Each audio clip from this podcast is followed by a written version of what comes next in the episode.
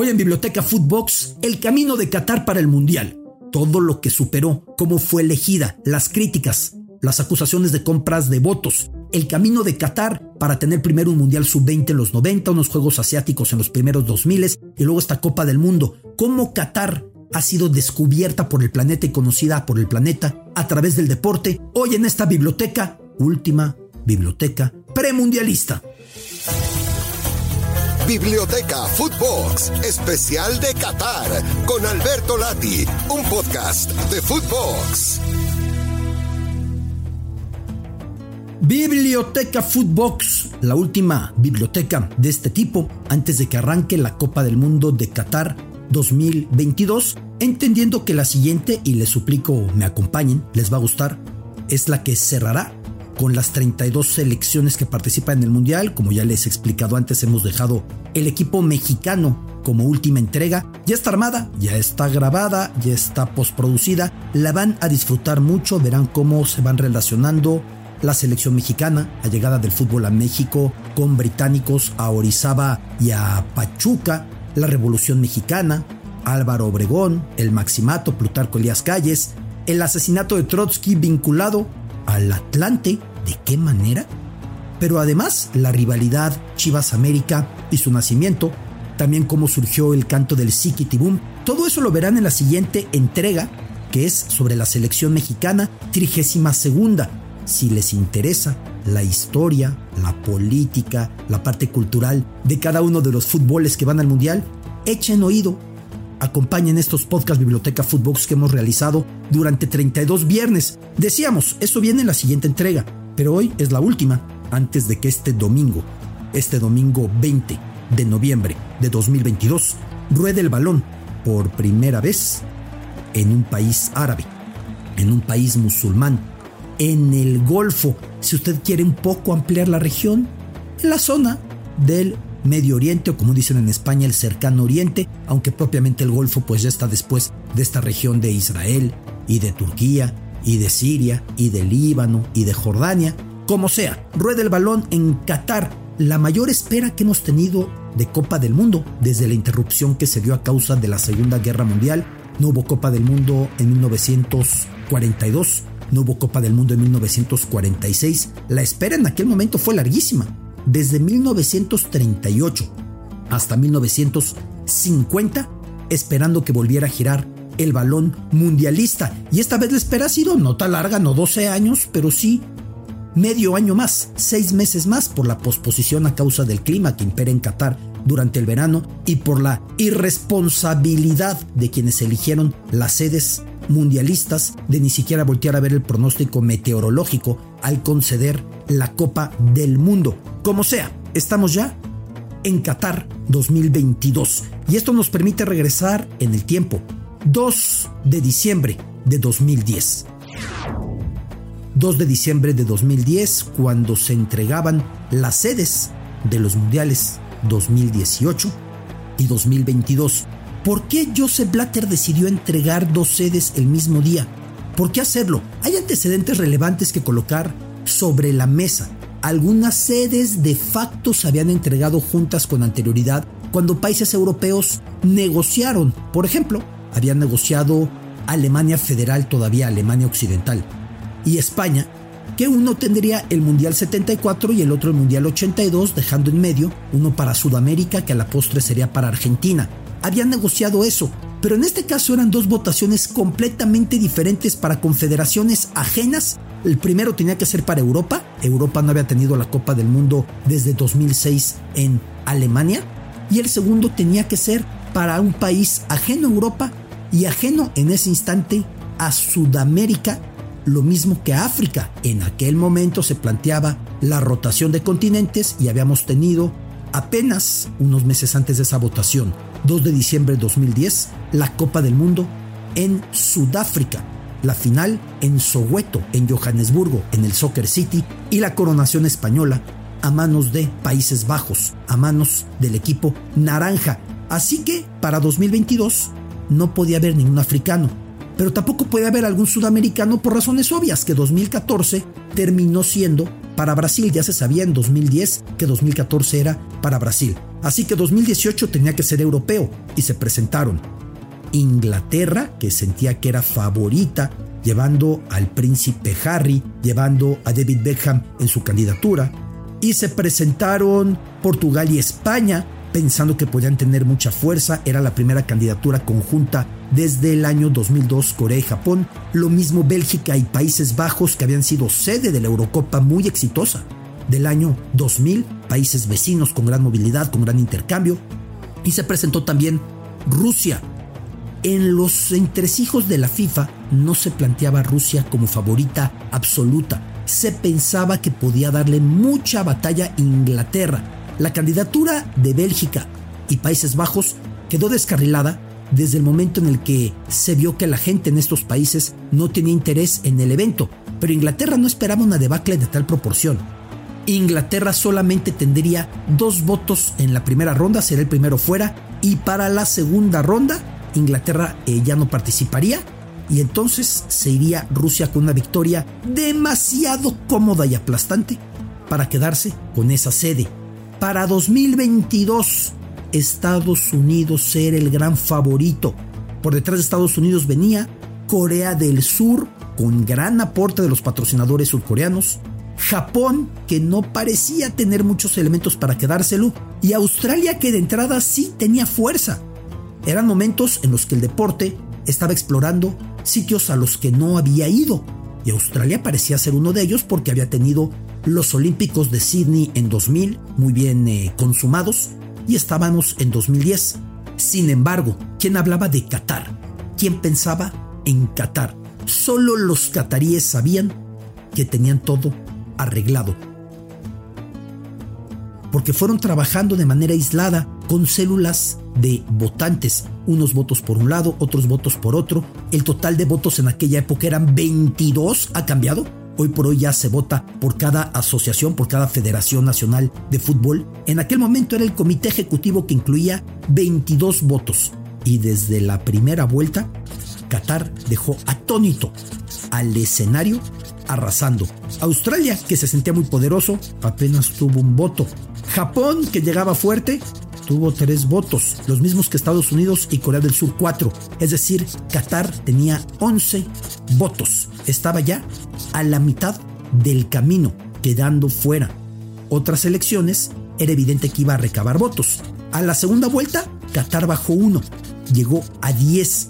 A la tercera vuelta, Qatar regresó a 11 y llegó a la última vuelta frente a Estados Unidos, tet a tet, cara a cara faz a faz. Y en esa cuarta ronda, Qatar se impuso 14 a 8, quedándose la sede mundialista.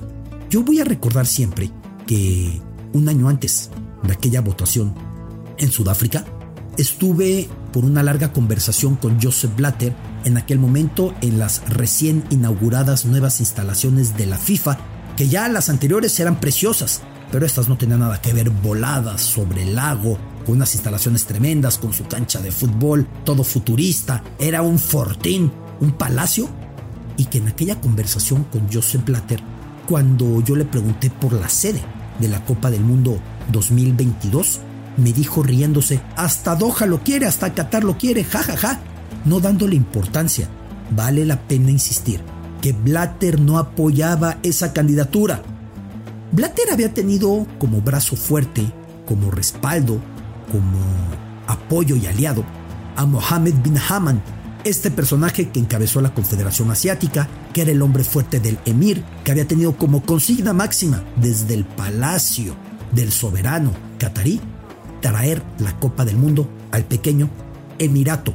Y Bin Haman consiguió hacer múltiples alianzas, múltiples tratos, algunos de muy dudable condición o legitimidad, el caso con Francia es el más paradigmático, el más famoso, cuando se sentó en el Palacio del Eliseo, la sede presidencial en París, con el entonces presidente Nicolás Sarkozy, con el entonces príncipe heredero eh, al trono catarí, el actual emir eh, Tamim bin Hamad Al Thani, y con Michel Platini, que encabezaba la UEFA. Platini ya había prometido su voto a Estados Unidos. Platini iba con Estados Unidos y con él muchos europeos. Y entonces se da la alianza. iba a comprar el Paris Saint-Germain, capital catarí. Iban a adquirir los derechos de transmisión de la liga francesa a través de un brazo deportivo de la televisora Al Jazeera llamado Vine Sports. Iban además a hacer un trato que apenas se ha sabido sus detalles porque Joseph Blatter se fue de la lengua en tiempos recientes, en la venta de aviones, 15 mil millones de dólares me parece, de Francia a Qatar, de aviones militares. La ecuación estaba hecha. Iría negociando Qatar lugar por lugar por lugar hasta quedarse con todos los votos. Cuando la gente me dice, es que Qatar compró el mundial, yo suelo aclarar, Qatar hizo lo que todos, tristemente, bochornosamente, hacían, comprar la sede. Simplemente lo hizo a otra dimensión.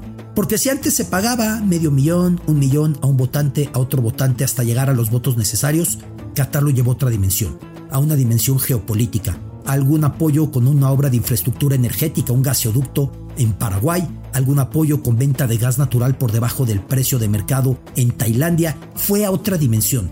En las reglas penosas que imperaban para elegir sedes, Qatar simplemente las llevó a otra, otro calibre en el grado de derroche y Qatar se lo quedó. La única mujer que ese día habló ante los delegados de la FIFA, curiosamente sería del país al que se le critica la falta de inclusión de la mujer y el maltrato a la mujer. La jequesa, la Sheikha Moza, la madre del actual emir Tamim, la esposa del anterior emir Hamad, ella fue la que dio el discurso y básicamente en su discurso decía, Gwen, ¿cuándo? ¿Cuándo el evento va a llegar al mundo árabe? ¿Cuándo el evento va a llegar a esta región? ¿Cuándo el evento va a llegar a esta cultura? ¿Y terminó por quedárselo? No por el discurso de la jequeza. ¿Sí? Sí, por los esfuerzos que hizo Qatar con Muhammad bin Haman, que después fue completamente oculto. Vive bajo las tinieblas desde hace 10 años. ¿Qué es lo que pasó? Que este multimillonario, que había sido el gran aliado de Blatter, luego se atrevió a desafiarlo buscando la presidencia de la FIFA. Y se da un choque absoluto con Blatter, el comité de ética de la FIFA termina inhabilitando de por vida a Mohammed bin Haman, al brazo derecho del emir, inhabilitado de cualquier cargo futbolístico, deportivo, queda fuera. Y cuando Blatter arremete contra Qatar para quitarle la sede de la Copa del Mundo 2022, antes de mover la fecha a noviembre y tal, cuando Blatter iba decidido a quitárselos, en ese instante Blatter se topa con que en Qatar le dicen lo obvio, sabemos más de ti que nadie. ¿Por qué sabían tanto de Blatter? Porque su aliado, su brazo derecho en toda su campaña para ser presidente de la FIFA en el 98, sucediendo a Joao Belanch para reelegirse en 2002, imponiéndose a Lennart Johansson quien encabezaba la UEFA, su aliado había sido Muhammad bin Haman. Así que Blatter sabía que le sabían, valga la redundancia, y desistió. Al paso del tiempo, la sede de la Copa del Mundo cambió de fecha, empezó el caos, un caos que ha propiciado que a una semana de que ruede el balón mundialista, equipos siguieran jugando en la Liga Premier, siguieran jugando en las principales ligas europeas, un caos que ha tenido lesionados de último momento jugando partidos en sus clubes, lesiones siempre habrá, uno se puede lesionar entrenando a poco del Mundial, Alberto Onofre en el Mundial 70, el mexicano, recientemente Nkunku, el francés, entrenando con Francia. Lesiones siempre habrá en un deporte de contacto y en un deporte cuyo entrenamiento también tiene rispidez y contacto. La gran diferencia es que en intensidad de torneos de liga genera lesiones que cuando tienes tres semanas para integrar a tu selección, tienes margen para recuperarlas. Cuando el mundial empieza a la semana de que sigues jugando con tu club, pues pasa lo que ha estado pasando en este 2000 22. Con Cinépolis podrás ganar un Audi A1 Sportback. Compra tus boletos y alimentos en la app o web de Cinépolis. Regístralos y completa las dinámicas. Consulta los términos y condiciones en cinépolis.com. Y Qatar se quedó el Mundial. No había pasado desde Uruguay 1930 que un país fuera descubierto gracias al torneo de fútbol y al proceso que antecedió a ese torneo. Porque Qatar recibió a mediados de los 90 una Copa del Mundo sub-20 que iba a ser en Nigeria y de pronto hubo una epidemia de meningitis que obligó que este país africano no se quedara la sede. Se pensó que iría a parar esa Copa del Mundo sub-20 a algún país de mayor tradición. Qatar dijo yo me lo quedo y ahí se coronaría la Argentina capitaneada por Juan Pablo Sorín entregándole la Copa de Campeón del Mundo Sub-20, el Emir Jalifa, quien da nombre al estadio a la fecha, abuelo del actual Emir, y quien fuera el Emir Jalifa, depuesto a golpe de Estado por su propio hijo Hamad, es decir, el papá del actual Emir hizo un golpe de Estado contra su abuelo, que es el que da nombre a este estadio donde Argentina se coronó. Tenían ese evento. En 2006 habían recibido los Juegos Asiáticos en el mismo estadio Jalifa, ya muy modernizado. De hecho, apareció para encender el pebetero sobre su caballo Muhammad bin Hamad Al Thani, el nieto de aquel Jalifa, para ese momento el hijo del emir eh, Hamad Al Thani, el hermano del actual emir, fue el que encendió el pebetero. Qatar se había abrido espacio con competiciones deportivas, pero nada de este calibre. Todo lo que empezó a pasar con Qatar desde 2010 consolidó el conocimiento de esa marca país. Muchos no sabían que estaba en el Golfo, muchos no sabían que no es un Emirato Árabe Unido, los Emiratos Árabes Unidos pudo serlo a fines de los años 60, concluyendo el protectorado británico. Qatar y Bahrein tuvieron charlas para integrarse a los siete Emiratos Árabes Unidos encabezados por Abu Dhabi y Dubái. No, no pertenece a ellos. Muchos no sabían siquiera que era una península, muchos no sabían nada sobre Qatar, lo minúsculo que es territorialmente. Muchos no sabían nada sobre Qatar.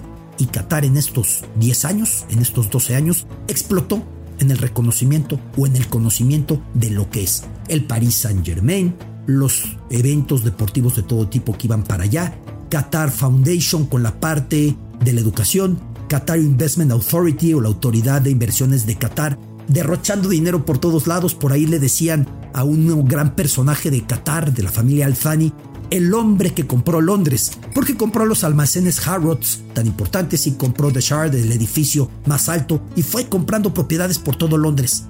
Por todas partes explotaba el nombre Qatar. Pero yo decía que desde 1930 un país no se había colocado en el mapa como lo ha hecho Qatar. ¿Quién conocía a Uruguay cuando hizo el Mundial del 30? Muy pocos. Algunos pensaban que era una isla en el Caribe o en Sudamérica. Pocos entendían que era frontera con Argentina y Brasil, o su extensión, o su tradición, o cómo se conformó socialmente, culturalmente, demográficamente. El fútbol puso en el mapa Uruguay. Uruguay se había ganado el derecho a hacer el primer mundial por haber sido el campeón olímpico. En fútbol, en 1928, los juegos precedentes realizados en Ámsterdam, también había ganado Uruguay los de 1924. Todas las sedes mundialistas siguientes y voy en orden. Italia en el 34, Francia en el 38, Brasil en el 50, porque en el 50 Europa no podía hacer el Mundial después de la Segunda Guerra Mundial, tenía un caos entre ruinas, racionamiento de comida, prisioneros de guerra, las fronteras que no terminaban de entenderse. Entonces Brasil apareció. 54, Suiza. 58, Suecia. 62, Chile. Para este momento ya no había tanta incógnita de lo que pasaba en América. Se entendía que Chile era una franja sobre el Océano Pacífico en Sudamérica. 66 Inglaterra, la única vez que ha ido la Copa del Mundo a la cuna del fútbol moderno. 70 México, México había tenido los Olímpicos de verano en 68, dos años antes. 74 Alemania Federal, 78 Argentina, 82 España, 86 de Nuevo México, 90 Italia, 94 al fin su sueño de Estados Unidos, 98 Francia, 2002 Corea-Japón, 2006 Alemania, 2010 Sudáfrica, la Sudáfrica post-apartheid con la cara de Mandela ganando la sede, 2014 otra vez Brasil, 2018 Rusia. En todo este camino el único país que había sido descubierto por el planeta por recibir un mundial había sido el primero, Uruguay, con las comunicaciones que por entonces existían y ni siquiera tanto, porque muchos no se enteraron como una Copa del Mundo, porque muchos muy futboleros dieron la espalda a ese mundial. En esta Copa del Mundo 2022, buena parte del planeta se ha enterado de lo que es Qatar y dónde está Qatar y algo sobre Qatar gracias al mundial que recibió. Ese mundial recibido en 2010. Ese mundial que ha tenido 12 años para preparar, yo cometía un error, yo solía decir, ningún país ha tenido más tiempo para preparar un mundial. Mi querido Sebas Alarcón me explicaba que no y tenía razón. El caso de España, para el 82, tuvo mucho más tiempo por el trato con Alemania Federal, Alemania Federal 74, España 82, entonces España tuvo incluso más de 12 años en aquel caso. Qatar y 12 años que han transformado completamente a esta ciudad-estado. Qatar, que si uno ve la imagen de lo que había ahí cuando recibió la Copa del Mundo Sub-20 en 1995 en su estadio Jalifa, uno verá desiertos, construcciones bajas y camellos atravesando la calle. sin relación alguna con lo que hoy hay en este frenético, trepidante, polémico, controversial sitio, un sitio medular para la geopolítica, porque no es solamente el petróleo, que tiene muchísimo, es el gas natural. El mayor campo de gas natural del planeta lo comparte Qatar con Irán al otro lado del Golfo. 65% aproximadamente del mismo es de Qatar. Qatar tiene el 12.5% del gas natural del planeta. Y a diferencia del petróleo, el gas natural no va a caducar en su uso. Gas natural que lidera la lista de cantidad de reservas de gas natural en el mundo, Rusia, luego viene Irán y finalmente Qatar. Ante la crisis Rusia con Ucrania, el gas catarí es importantísimo porque Occidente no tiene cómo negociar con Rusia y mucho menos con Irán. Así que Qatar en un rol geopolítico medular, importantísimo, en un rol mediático también básico. Al Jazeera, la televisora primordial, la más importante, la más vista, la más influyente del mundo árabe, es catarí. Por cierto, Al Jazeera significa la isla, aunque Qatar es una península, no es una isla. La que es una isla es su vecino Bahrein, otro sitio, otro reino, con otra familia real, los Jalifa. Qatar, de la familia, de la dinastía Al-Thani, esos que comenzaron por colectar perlas en el Golfo, por luchar por acaparar el mercado de perlas y que después pasaron a controlar un país con un peso político tremendo, un país con un peso económico tremendo, un país incluso ya con un peso deportivo y cultural tremendo, porque dicen que también los Alfani son los Medici de este siglo, porque tienen un capital y un afán de quedarse con obras y obras y obras y obras. En el aeropuerto Hamad de Qatar, ahí podemos ver el célebre oso de peluche gigante, evidentemente no es de peluche, aunque parece que es de tal, es muy pesada la obra, son muchas toneladas, que comprara alguien de la familia Alfani en una subasta en Nueva York por muchísimos millones de dólares y luego dijo, ¿dónde lo pongo? Pues póngalo en el aeropuerto. Ese es Qatar, el Qatar que recibe esta Copa del Mundo, el Qatar que se asoma ante el planeta con la convicción de que por mucho que le critiquen y tiene cosas que le critiquen, el mundo necesita su gas. Y entonces Qatar va a llegar a la posición que tuvo China cuando venían los Olímpicos 2008 y dijo Bill Clinton, es que es muy difícil decirle que no a China. Hoy por hoy, caiga bien o mal, caiga pésimo o regular, guste o no guste, sea polémico o no, tenga la represión a los gays, que la tiene a la comunidad LGBT, tenga el marco laboral que va derogando, pero de facto sigue imperando de la cafala casi esclavista, tenga las cuestiones de las mujeres, aunque en ese renglón ha mejorado, por mucho que de facto hay cosas que tendrían que corregirse como la mujer con su decisión con quién casarse, con la mujer con su decisión teniendo menos de 25 años, si sale de casa, si sale del país. Todo eso sí. Pero pese a todas las cosas que uno critique, Qatar sabe que es muy difícil decirle que no, porque tiene un músculo financiero y porque tiene un músculo energético que la hace imprescindible para el resto de los países y además con la mayor base militar estadounidense de la región. Ese es Qatar, que recibe la Copa del Mundo este domingo, el Mundial 22, coincidentemente disputado en el año 22. Biblioteca Footbox. Esto fue Biblioteca Footbox, especial de Qatar, un podcast con Alberto Lati, exclusivo de Footbox.